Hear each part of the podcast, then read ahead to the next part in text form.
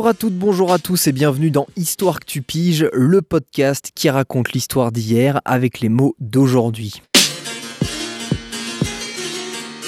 Et aujourd'hui, je voulais vous parler d'un mec qui s'appelle Charles. Charles le Chauve. En 848, il devient le premier roi de Francie occidentale. Alors vous me direz, c'est cool, mais la Francie occidentale, c'est quoi? Est-ce que c'est l'ancêtre de la France? Et en fait, ce, royaume, il sort d'où? Eh bien, c'est ce qu'on va voir tout de suite. Pour vous planter le décor, au début des années 800, le peuple franc vit dans un immense empire qui va de l'océan Atlantique à l'Autriche et de Barcelone à la frontière du Danemark. Cet empire, c'est l'empereur Charlemagne qui l'a créé. Et puis après la mort de Charlemagne, trois de ses petits-fils se divisent l'empire des Francs. Donc on a Louis, Lothaire et Charles, qu'on appelle donc Charles le Chauve. Bon, cette division, elle va pas du tout se faire euh, en un claquement de doigts. Les trois frères vont négocier pendant un an. Et autant vous dire que les discussions sont plutôt tendues, puisqu'à chaque fois qu'ils se retrouvent euh, quelque part pour discuter, ils se déplacent jamais sans leur armée, au cas où les choses partiraient en cacahuète. Finalement, en 843, Louis, Lothaire et Charles se mettent d'accord, c'est ce qu'on appelle le partage de Verdun. Donc Louis récupère une grosse partie de l'Allemagne, de la Suisse et de l'Autriche, on va appeler ça la Germanie. Lothaire récupère le nord de l'Italie et tout le tiers est de la France, donc euh, notamment la Provence, la Savoie, la Franche-Comté, l'Alsace.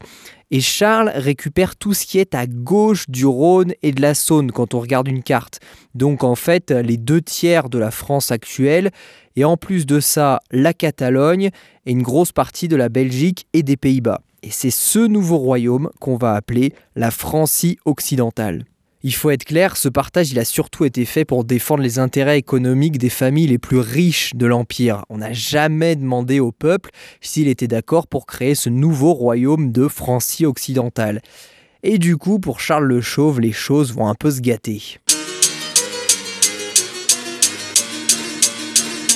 Par exemple, il doit faire face à plusieurs révoltes en Aquitaine, dans le sud-ouest de la France. Les Aquitains veulent leur indépendance et pas obéir au nouveau roi Charles le Chauve.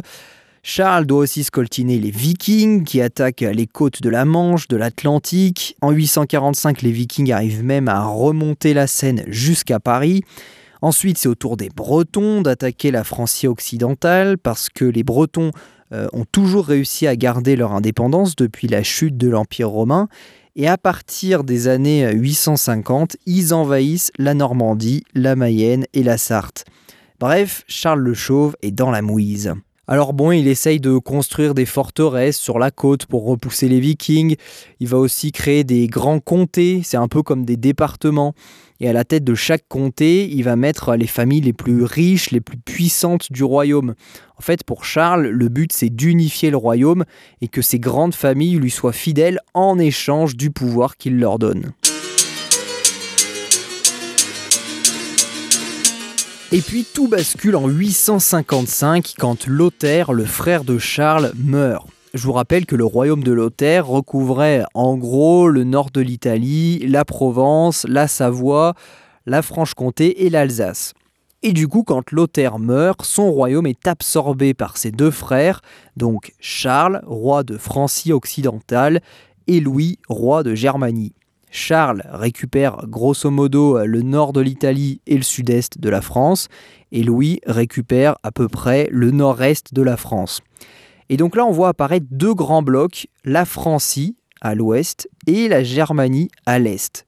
Ces deux blocs, ils nous font forcément penser un peu à la France et à l'Allemagne, mais on est encore loin d'avoir deux pays unis. En fait, le peuple franc, qui vit à la fois en Francie et en Germanie, à force de s'étendre dans toute l'Europe de l'Ouest, il s'est petit à petit mélangé avec les différents peuples qu'il a conquis. Et du coup, au fil des siècles, le peuple franc a perdu son unité. Donc autour des années 850, un franc qui vit euh, par exemple dans la région de Bordeaux n'a plus grand-chose à voir avec un franc qui vit euh, dans le nord de l'Allemagne. Ils ont des racines communes mais partagent plus vraiment la même culture. Par exemple, ils parlent plus du tout la même langue. Et à l'intérieur même du royaume de Charles le Chauve, bah, c'est la même chose. En Francie euh, occidentale vivent des gens qui n'ont jamais choisi de vivre ensemble. Et c'est pour ça que pour les descendants de Charles le Chauve, ça va être très compliqué de garder l'unité de la Francie. Et ça, on le verra dans un prochain podcast.